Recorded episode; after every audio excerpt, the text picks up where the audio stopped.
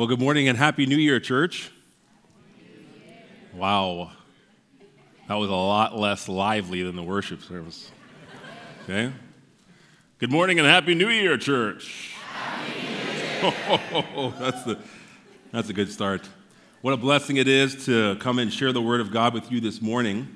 Um, my name is Josiah Spence. If, for those of you who don't know me, I'm actually the men's director here. And um, if you have your Bibles, as Jerry mentioned, please turn to Hebrews chapter 12, verses 1 and 2. Just a few pages over from what you just read. Hebrews chapter 12, verses 1 and 2. As you're turning there, I'd like you to imagine yourself as an Olympic long distance runner in the ancient Greco Roman world. I want you to picture yourself walking into the Colosseum filled to capacity and hearing the roar of that crowd.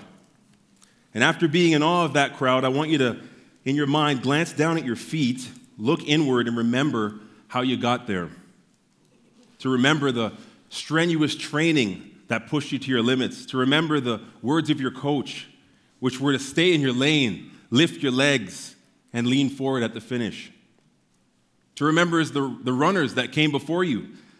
They're examples of perseverance and grace, grit and sacrifice, these former champions who serve as a personal testimony of what it looks like to run a race with endurance and finish well.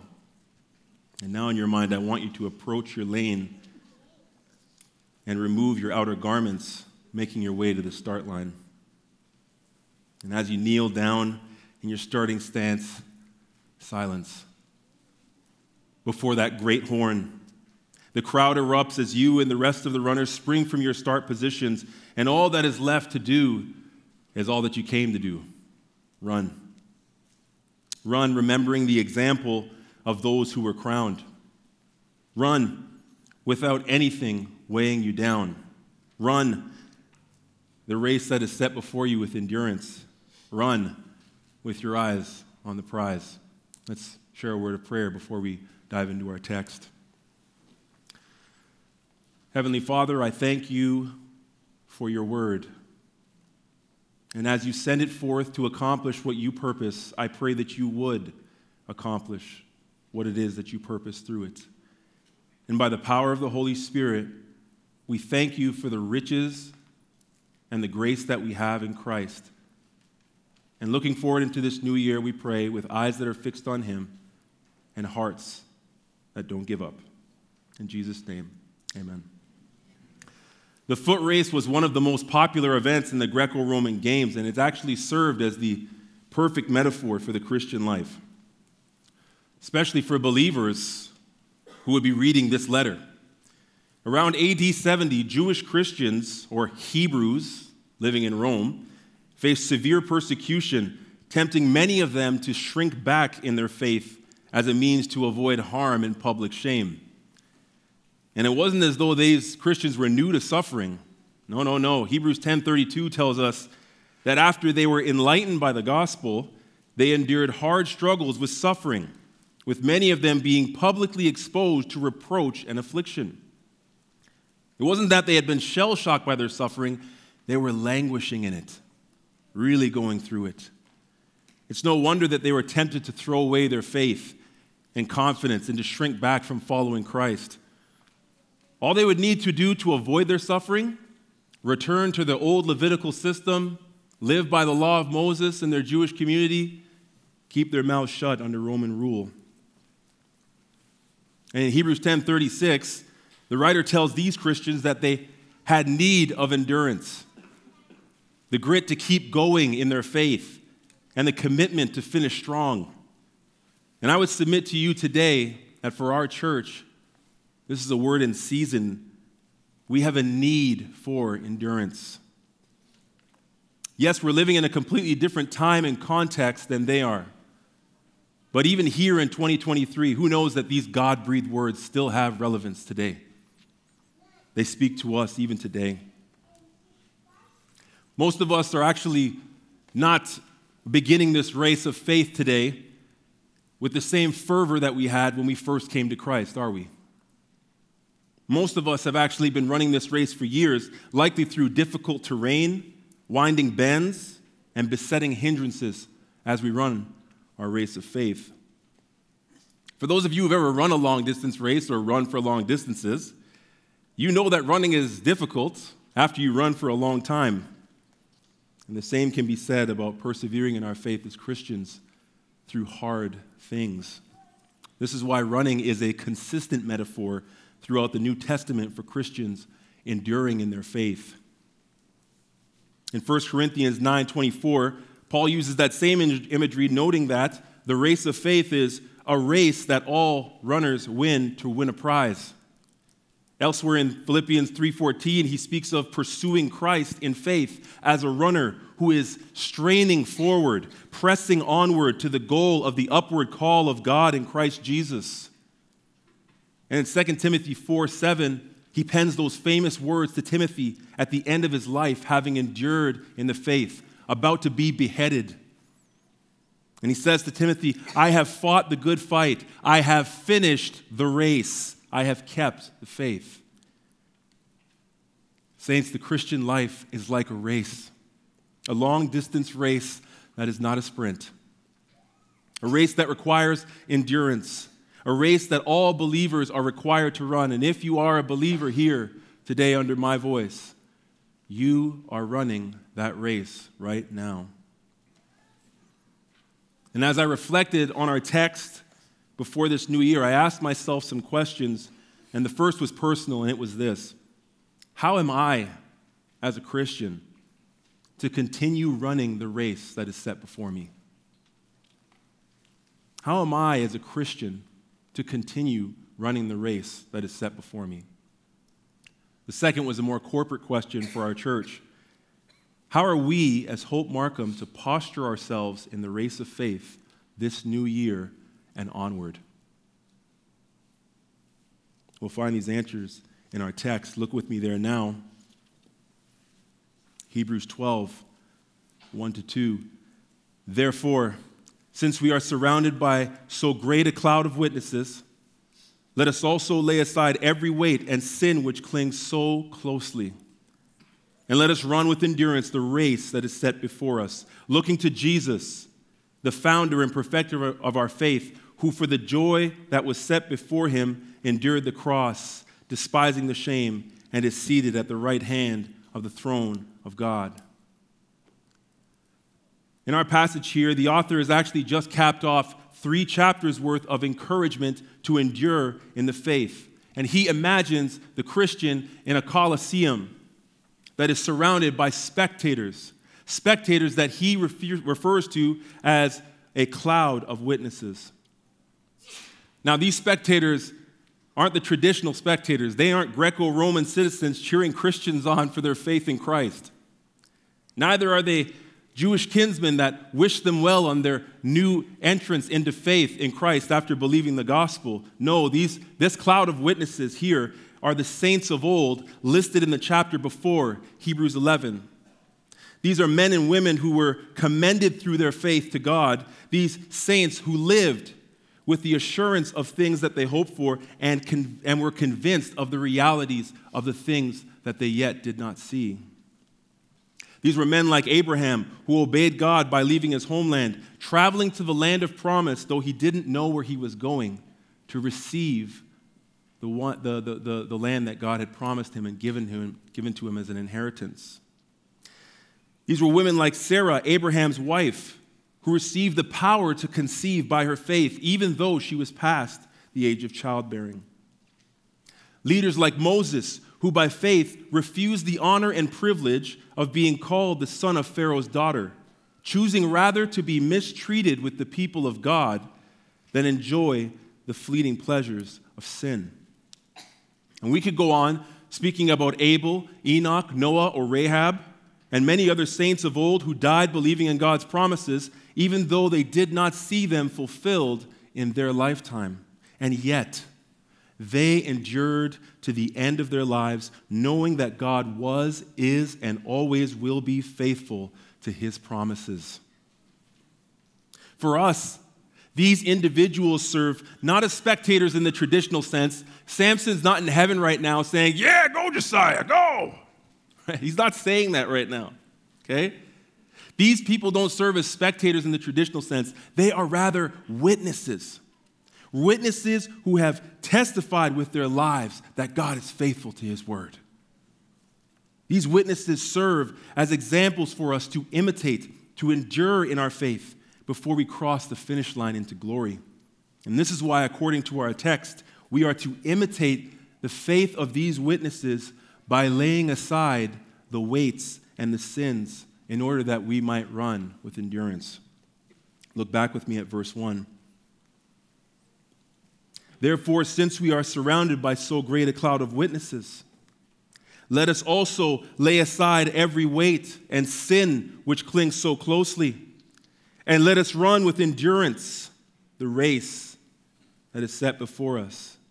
You can see that. Let us, let us, let us lay aside every weight. Let us run with endurance. So the author is putting himself in that same position as the Christians he is writing to. He is running this race with him like an Olympic level runner. And by the way, Olympic level runners, they eat and they train to strip excess weight off their bodies. And before they run their race, they remove all of their clothing, or almost all of it, that they might remove anything that weighs them down or restricts their movements. And according to our text, we as Christians here at Hope Markham have the same responsibility, just in a spiritual sense. We are to lay aside every weight and sin that weighs us down and hinders our progress as we run the race of faith. The meaning of laying aside in the Greek gives a picture of someone who is laying something down and also pushing it far beyond their reach. This is a picture that implies that any Christian who wants to run this race of faith needs to remove motives attitudes, and behaviors that spring from something that the Bible calls unbelief. They do so as a runner would remove weighted garments. You see, we as Christians must also, uh, not also cast off spiritual hindrances, we must also separate ourselves from it intentionally, making no provision for the lusts of the flesh. Romans 13, 14 says this Put on the Lord Jesus Christ and make no provision for the flesh to gratify its desires. This is how seriously we must treat these things that weigh ourselves down. Because unbelief can lead to us giving up in the race. And again, this is the big reason why the author of Hebrews is using this picture and writing these words. He's writing to Christians who are in this context weighed down by their unbelief.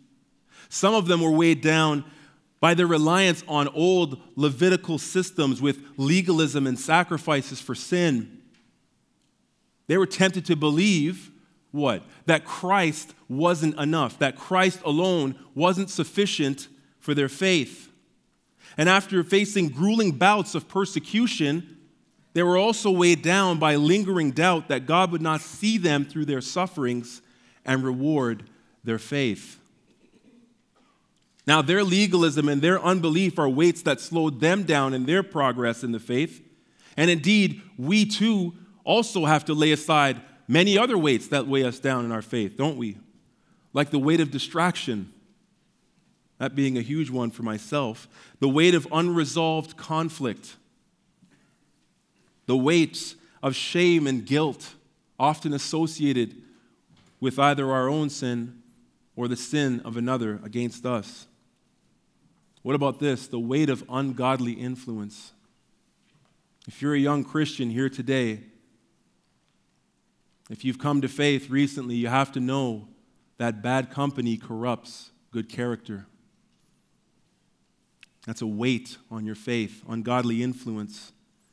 And I got to admit, I'm, I'm actually hindered in my running often due to weights like these and sins that so easily entangle me.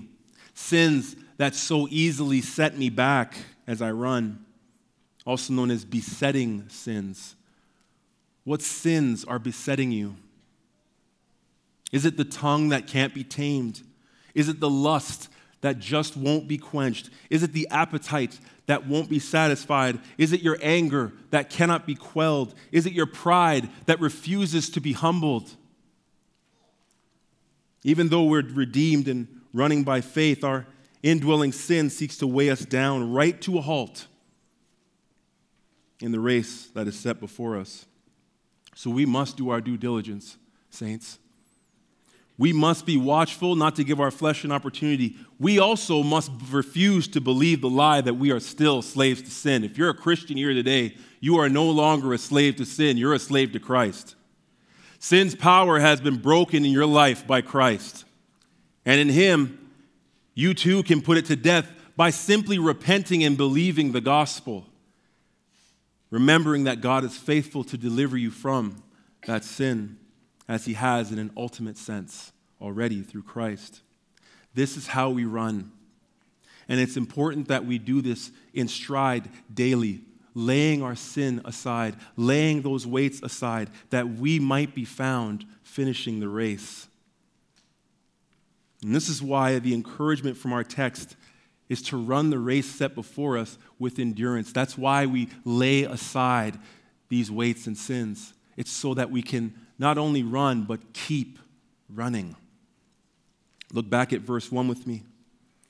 Therefore, since we are surrounded by so great a cloud of witnesses, let us also lay aside every weight and sin which clings so closely, and let us run with endurance the race that is set before us if we are going to imitate the faith of those in Hebrews 11, we not only need to lay aside anything that's going to hinder us, we also need to run this race that is set before us with endurance.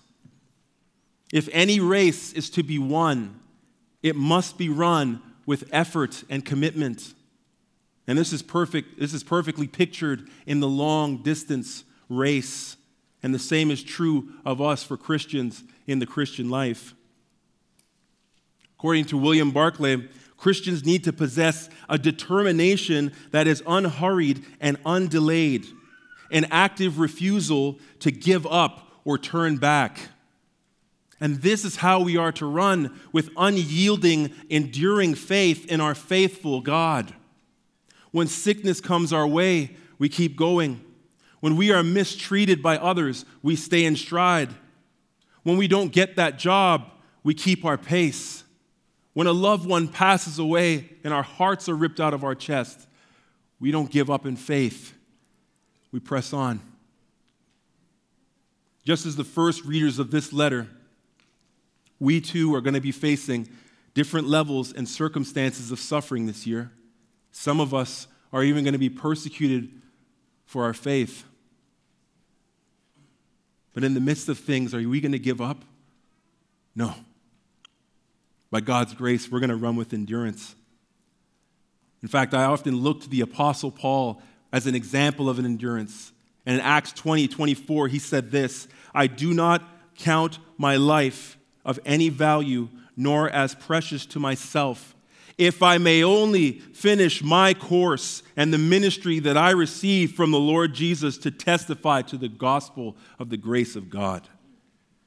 That was Paul's race, and he was committed to finishing it, no matter the hindrance, even if there was a possibility of him dying. And like Paul, we must be willing to endure any and all obstacles, running our race to the end with Jesus at our focus, as our focus, as our text now says in verse 2. Looking to Jesus, the founder and perfecter of our faith who for the joy set before him endured the cross, despising the shame, and is seated at the right hand of the throne of God. Every runner intent on winning the race strides forth with their eyes on the finish line. And in the same way, Christians are to have that same singular focus as they run, except the Christian is to run their race with their eyes fixed on Christ. Here in, Greek, here in uh, verse 2, the Greek word translated looking is actually more comprehensive than you might think at first glance. There's a preposition in this word that denotes a person looking away from everything else to fix their gaze on an object of focus. That means for us, if we're going to be looking to the witnesses of Hebrews 11 with, for inspiration without seeing Christ in view, that too will be in vain. And yes, we must identify the weights and the sins that beset us, but we must avoid becoming fixated on them, for even that will hinder our progress. We must look away from all to Christ. To the weary saints in our church, you're running and it feels like you can barely breathe. Your legs, they're barely moving in your faith. You're running with your head down, lacking zeal, and you're doubting your ability to finish the race. What is the Word of God saying to you today? It's saying, Look up, look to Christ, look to Jesus. Did not the, found, the founder of your faith begin the good work of salvation in you? Will Christ not preserve those who are persevering? Will God not give strength to the weary as he's promised in Isaiah 40? Will the perfecter of your faith leave your salvation unfinished? May it never be.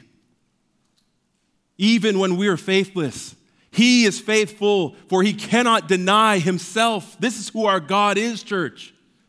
Faithful to the end, faithful to see us to the end. There is no other object worthy of our attention or more worthy of our attention than Christ. Jesus, the only innocent man in human history, past, present, and future, who laid down his life for wretched, undeserving sinners.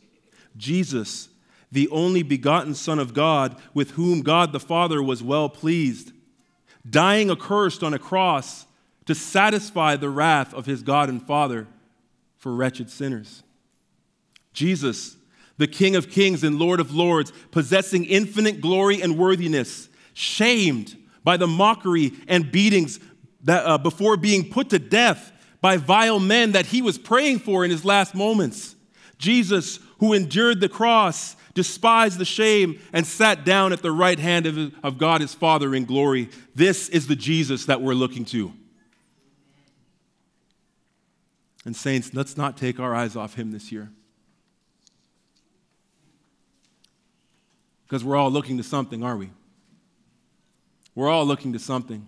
Some of us are looking to ourselves to fulfill goals of self improvement, to, to, to plot our own course, to be the, the, the captain of our own ship. My question to you is who or what are you going to be looking to in 2023 when you leave this service? Are you going to be looking to Christ or are you going to be looking to something else? Will you resolve today to look different than this world that is looking to rely on themselves to accomplish things? Will you look away from yourself and look to Christ and rest in the finished work of Christ on your behalf? By grace, you can do that today, and you can run with endurance in your faith. Perhaps you haven't even started running this race. Maybe someone invited you today, or you've been thinking that you've been running this race, but as I've been preaching, you've realized I haven't been running at all. I would invite you, by the power of God in Christ, to surrender your life to the Lordship of Christ today to get on that starting line and to join us, to join us as we run to glory. One of the ways that we can, church, fix our eyes on Jesus is by participating in communion.